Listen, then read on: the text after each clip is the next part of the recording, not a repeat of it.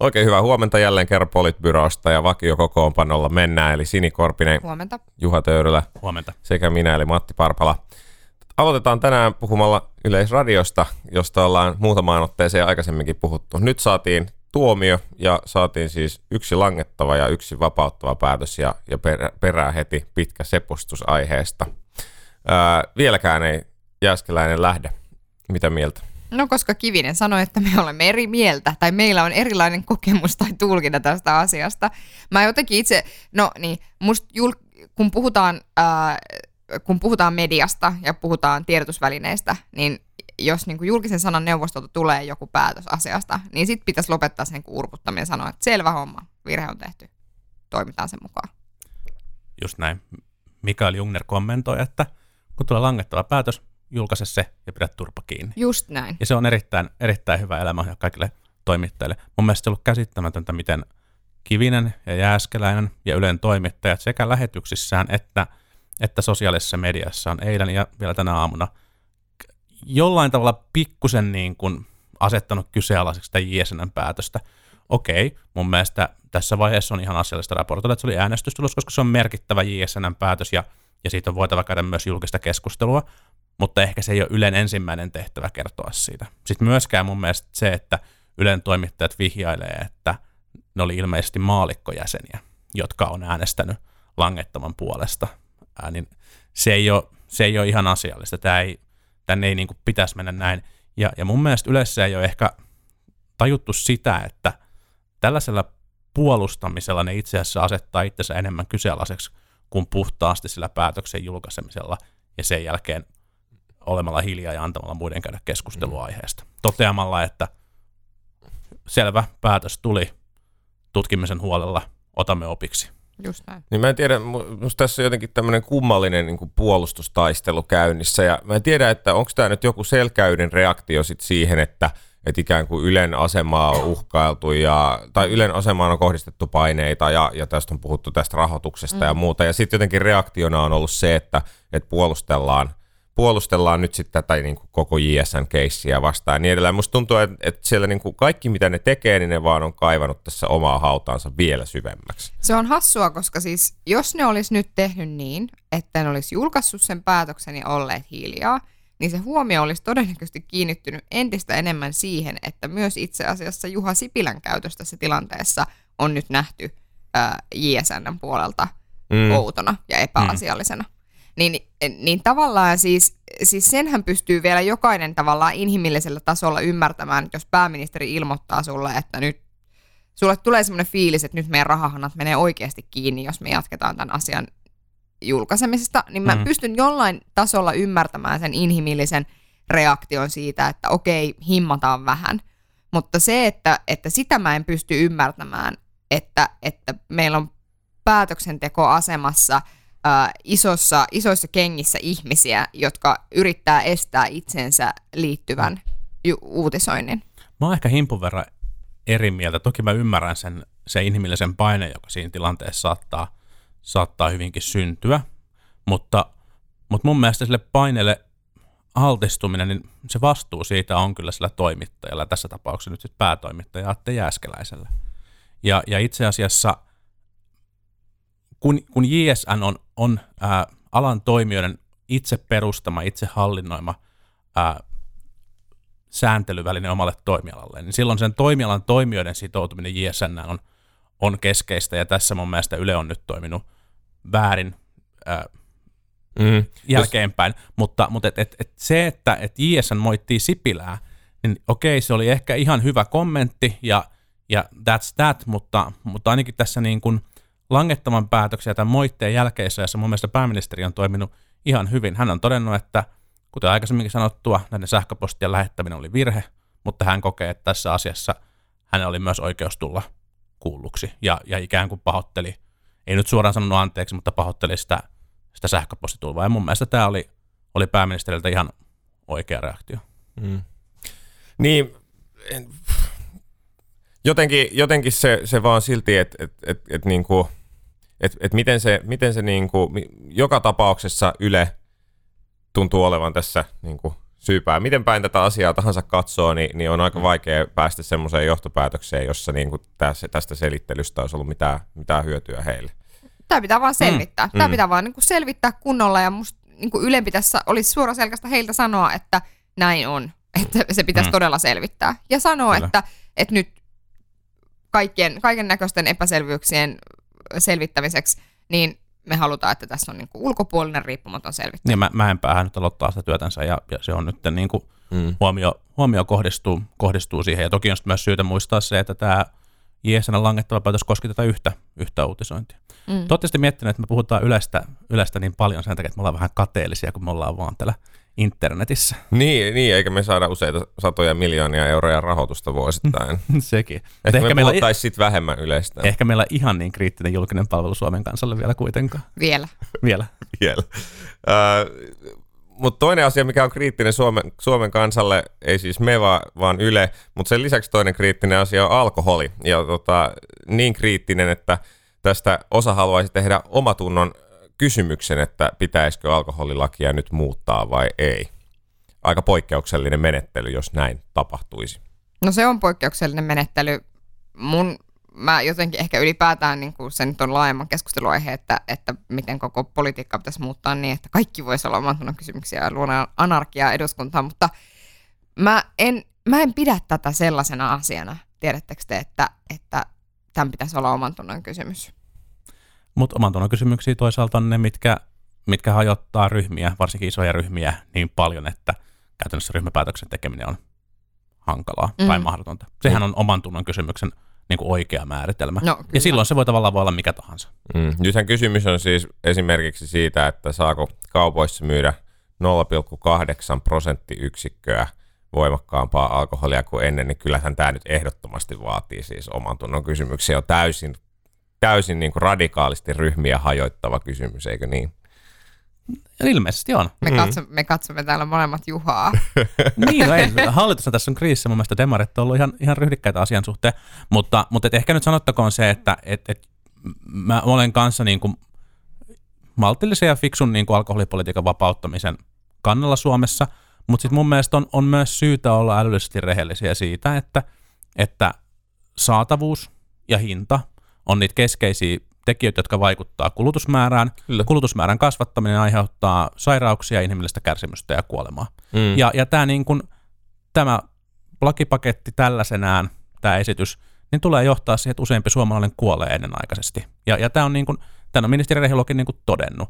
Ja, ja, ja mua, niin kun, mua suoraan sanottu niin ällöttää se, ehkä mä sanon ihan suoraan, niin yleensä kokoomuslaisten libertaarien, en tarkoita kaikkia kokoomuslaisia, mutta kokoomuslaisia libertaareja, jotka käytävät somekeskustelua ja pilkkaa asiantuntijoita, pilkkaa lääkäreitä, THL, Rehulaa, nyt Pekka Puskaa, jotka kommentoi ja tuo esiin näitä, näitä haittavaikutuksia, jotka on ihan, ihan todellisia. Ja, ja mun mielestä tämä, tämä keskustelu on niin, niin polarisoitunutta, että se on niin kuin ärsyttävää ja johtaa, johtaa typeryksiin. Mm. Musta se kilpistyy siihen se kysymys, että et o, no ensinnäkin osa näistä uudistuksista, mitä tulee, on sellaisia, että jo käytännössä tällä hetkellä – niitä asioita tapahtuu, mutta nyt ne on sitten tavallaan myöskin laillisia. Esimerkiksi mm. luotolle alkoholin ostaminen, mitä käytännössä jo tapahtuu. Mm, ja, ja sitten toinen asia on tuplien myyminen baarissa. Ollaanpa nyt rehellisiä. Mä oon ollut siis baarimikkona, ei se ole mikään, ei, en mä ainakaan, joku tulee kysymään kahta olutta, niin en mä ole silleen, näytäpä mulle mm. se toinen kaveri, jolle se viettän. Niin, että, mä olen, mä olen kokonaisen pullon jaloviinaa baarista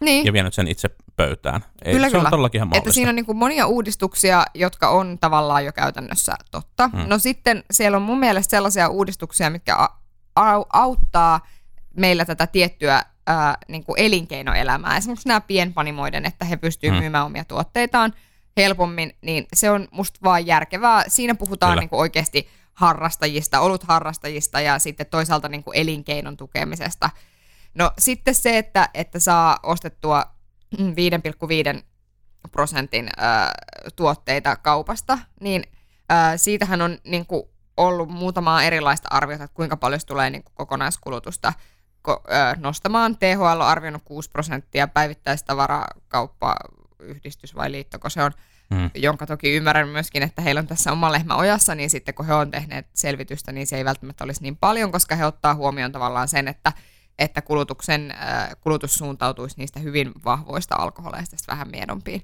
Mm. Ja että tavallaan tässä on, niin kuin, tässä on monenlaisia näkökulmia tässä asiassa, mutta musta se kilpistyy lopulta siihen, että onko mahdollista, koska musta alkoholismi on niin kuin sellainen sairaus, että, että sä, kukaan ei pysty pakottamaan toista ihmistä niin kuin lopettamaan juomista.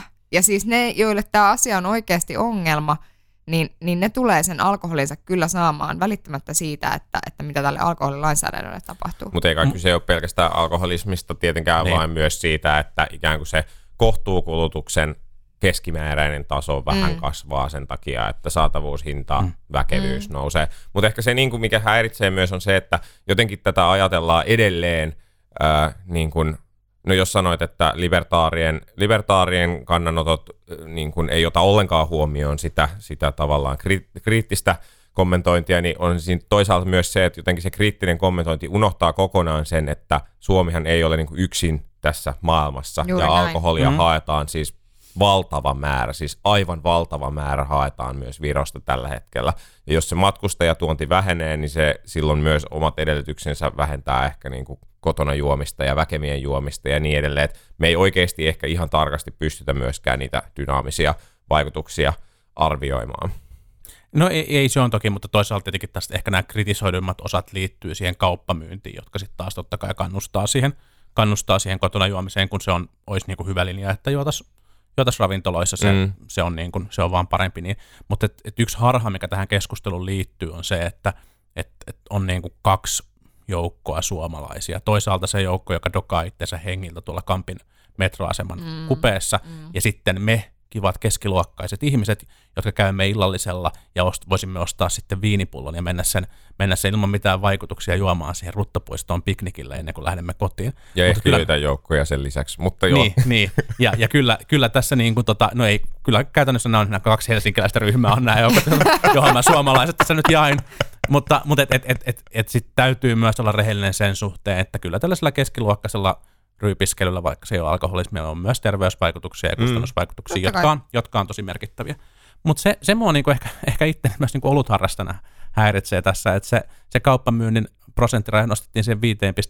Että sehän mahdollistaa nyt sitten sen, että et sitten sit kolmosbissestä voidaan vaihtaa nelospisseen, mutta ei välttämättä niihin tosi hyvin pikkusen vahvempiin mm. ää, erikoisoluisiin. Ja se, se, se mun mielestä tuntuu tyhmältä, koska en mä, en mä ole koskaan nyt tarvetta sille, että – että suomalaiset pitäisi muuttaa tämä niin kolmasoluen lipittäminen nelosoluen lipittämiseen. Mm. Että siihen mun mielestä ei ole mitään, mitään sellaista niin kuin, ää, henkilökohtaiseen vapauteen tai kansainväliseen toimintaympäristöön liittyvää painetta, joka, joka meitä siihen ajaa. Mm. Niin, kyllä se tietysti mahdollistaa vähän laajemman repertuaria sen, että kun Suomi nyt on kuitenkin aika pieni markkina-alue, jolloin sun ei välttämättä kannata tehdä tänne olutta, joka olisi alle 4,7 prosenttista kauppamyytäväksi itse asiassa sellaisia, sellaisia tota, valmistuslaitoksia on, mä ainakin kuullut yhdestä Jenkeissä, jos on oma Suomi-huone, missä tehdään heidän tuotteista. Vitsi, mä en muista sitä firman nimeä nyt, mutta ne tekee tosiaan 4,7 Suomen markkinoille. No ehkä sekin on nykyään teknologia toki helpottaa tätä, mutta että... Siitähän joutuu maksamaan ihan hillittömät sakot jos siinä alkoholissa sitten, tai jos siinä niin kuin, on. Joo, siis Pitää sehän se on, pelotteet. että tavallaan se on niin kuin, yksi sellainen asia, mikä tässä helpottaa monia tuottajia, mm. että, että niiden ei tarvitse enää niin paljon vahtia sitä siinä mm. prosessissa, koska siitä tulee siis todella merkittävät sakot, jos siinä mm. siitä ilmenee, että on vähänkin enemmän kuin se 4,7.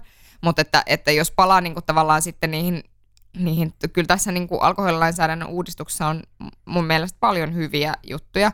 Jos jotain muuttaisin, niin sitten mä ehkä pohtisin sitä vielä sitä kaupassa myymistä – että, että tavallaan sitä maito, just että, mm. että onko se nyt sitten 0,8 prosenttia enemmän, koska toisaalta se on niin mitätön nosto, että, mm. että tavallaan se vaikuttaa juuri noin niin kuin Juha sanoit, että, että nyt sä saat sitä nelosolutta, mutta että sitten sit mä, kyllä mä toteuttaisin kaikki nämä, niin kuin, että ravintolasta saa myydä ja, ja kyllä mä toteuttaisin ne ravintoloihin liittyvät uudistukset ja kyllä mä toteuttaisin myös esimerkiksi sen, että pienpanimot saa myydä niitä. Mm. Tällä hetkellä Suomessa mm. jotenkin kaikki semmoinen niin kuin äh, semmoinen harrastajiin liittyvä niin kuin kiva bisnes, mitä voisit tehdä, niin sitä ei ole mahdollista tehdä. Nyt vaikka esimerkkinä, kun mä tilasin mun miehelle sellaisen olut joulukalenterin, niin sitten mä keskustelin vaan Panimoliiton Elina Ussan kanssa, joka sanoi, että toi olisi Suomessa ikinä mahdollista. Hmm. Ei olisi ikinä mahdollista sellainen, että, että sä voisit niin kuin koostaa eri tuottajilta niin kuin tämmöisen maistelusetin niin, että sä juot yhden oluen päivässä se ei mm. ole niin mahdollista vaan meidän lainsäädännön puitteissa. Ja se on Aivan. typerää, koska mä, sit mä niin annan ne rahat ranskalaisille, kukaan ranskalaisille haluaa rahaa. Ni, niin ja siis mm. myös se, että joisi vain yhden oluen päivässä, kuulostaa musta vähän omituiselta. Mutta tota... Pien, pienen lapsen isä joutuu tekemään kaikenlaisia kompromisseja elämässä. Mutta täytyy, täytyy siis, siis pisteet tässä koko keississä opportunismista täytyy antaa siis Suomen poliisille, joka on todennut, että jos alkoholilainsäädäntö tulee voimaan, niin tarvitaan siis 170 henkilötyövuotta lisää poliisille, jotta kaikki nämä ongelmat, mitä siitä aiheutuu, Ja eikö he ole todettu, että ok? Eikö, no. se, ole, eikö se ole vähän niin kuin luvattu myös? Ah, no se on hyvä. No niin. Mutta mut ehkä tähän tota, ei mikään turha jätkä-palkinnon voisi myöntää sitten Pekka Puskalle, joka, joka kyllä niin kuin heittää kapulat rattaisiin tässä niin kuin todella, todella taidokkaasti. Että jos viimeksi kehuttiin Antero Vartiainen, nyt sitten niin kuin Pekka Puska aika, aika tota nopeasti parlamenttiin nousta osoittaa sen, että mitä yksittäinen parlamentaarikko, parlamentaarikko voi tehdä. Ja mä veikkaan, että hän vääntää tämän kepun kautta vielä oman tunnon kysymykseksi. Saa nähdä, että miten hallitus joutuu sitä lakiesitystä vielä muokkaamaan. Ja se voi ihan olla, että se on pelkästään Pekan ansiot. Pekka Puskalle ja Antero Vartijalle siis, siis tota, tältä eduskuntakaudelta, mitä joku demokratian puolustajat palkinto. Meillä on tätä ei mikään turha jätkä palkinto. Joo, okei, okay, okei, okay, ei huono. Ei huono. Äh, hyvä, mennään vielä kolmanteen tunteita herättävään aiheeseen, suurmoskeja. Rakennetaanko vai eikö rakenneta? Mun täytyy sanoa, että tämä ei kyllä herätä musta ihan hirveästi tunteita. Tiedättekö te, mä ajattelen, sille, mä ajattelen oikeasti tästä asiasta niin kuin sillä tavalla, että, että toisaalta, ää, toisaalta meillä on Suomessa uskonnonvapaus ja se, että jos tänne mahtuu tiedättekö, tuomion kirkkoja ja tänne mahtuu niin kuin helvetin hirveitä mormonirakennelmia Espooseen, niin miksei tänne niin kuin mahtuisi moskeja. Nimenomaan helvetin hirveitä. Se on helvetin hirveä. No joo, mutta... Terveisiä vaan sinne. Jutaan. No, mutta mä en ole muutenkaan valittujen joukossa, niin se on ihan ok. mutta että, että sitten niin kuin mä ajattelin tästä asiasta ehkä samalla tavalla kuin Osan Janar, että, että mun mielestä olisi jopa ehkä parempi, että ikään kuin valtio rahoittaisi sitä, eikä niin, että sitä rahoittaa toimijat, joista me ei ihan tarkkaan tiedetä, että ketkä sitä, niin kuin, mitä siellä tavallaan siellä taustalla on. Siellä on valtioita, jotka ei esimerkiksi jaa meidän käsitystä vaikkapa no, ihmisoikeuksista ja muuta sellaista, että, että mä ajattelen siitä asiasta sillä tavalla, mutta tämä ei herätä musta ihan hirveästi tunteita. Mulla on niin oikeasti mm. ihan yksi haile, onko kalastamassa moskeja vai ei. Mun mielestä tämä on kiinnostava kysymys sen suhteen, että se paljastaa meistä suomalaisista, meistä, meistä niin kuin tavallaan etnisistä suomalaisista, suht sosdem evlut kansasta, kansasta niin kuin jotain. Ja, ja se, se ajatus ehkä niin kuin linkittyy siihen, että, että tämä uskonnonvapaus onkin meille yllättäen aika hankala kysymys. Ja, ja, ja ne, jotka nyt on sitten päätynyt vastustamaan tätä suurmoskeja hanketta, niin, niin, niin käyttää sellaisia puheenvuoroja, missä selitetään, että itse asiassa ei tässä nyt olekaan kysymys uskonnosta, vaan, vaan politiikasta ja, ja jostain muusta. Ja, ja mun mielestä tällaisen niin kuin länsimaisen sekulaarin yhteiskunnan ainut millään tavalla mielekäs tapa suhtautua uskontoihin on nähdä ne tällaisina sosiaalisina ja ideologisina rakenteina, jotka saattaa olla kantajilleen hyvin, hyvin tärkeitä, mutta jolla on myös vaikutussuhteita siihen ympäröivään, ympäröivään maailmaan. Ja sitten me voidaan tehdä se päätös, että, että kaikilla, kaikilla on niin kuin vapaus kuulua siihen joukkoon ja sellaiseen ideologiseen viitekehykseen, mihin haluaa. Ja, ja, ja sitten sit mitä täytyy vaan niin kuin kohdella kutakuinkin yhdenvertaisesti. Mä oon, mä oon eri mieltä siitä, että tähän pitäisi laittaa niin kuin valtion rahaa. Mun mielestä, mun mielestä jokainen uskontokunta saisi sais hoitaa omat rukoushuoneensa – ihan itse mun mielestä myös kaupunki voisi vois lopettaa joidenkin uskontokuntien suosimisen tonttipaikkojen myöntämisessä ja tämän tyyppisissä asioissa. Jos katsoo että moskeihanketta, niin kun, niin se voi katsoa toisaalta niin tuolla yleisesti, että voidaanko rakentaa suurmoskeena niin yleisesti, vai voidaanko rakentaa tämä yksittäinen hanke. Ja yksittäisen hankkeen kohdalla sitten totta kai on aina kysymyksiä siitä, että, että no mikä tontti voidaan antaa, ja, ja minkä, minkä näköinen rakennus tulee, että sopii kaupunkikuvaan. Nämä on, niin kuin, nämä on niin kuin sitten totta kai eri kysymyksiä, mutta sitten ei voida todeta, että, että moskeja, minareetteinen rakennus, joka ei sovi kaupunkuvaan, koska sitten mun mielestä mennään taas uskonnonvapauden puolelle. Mm, mm.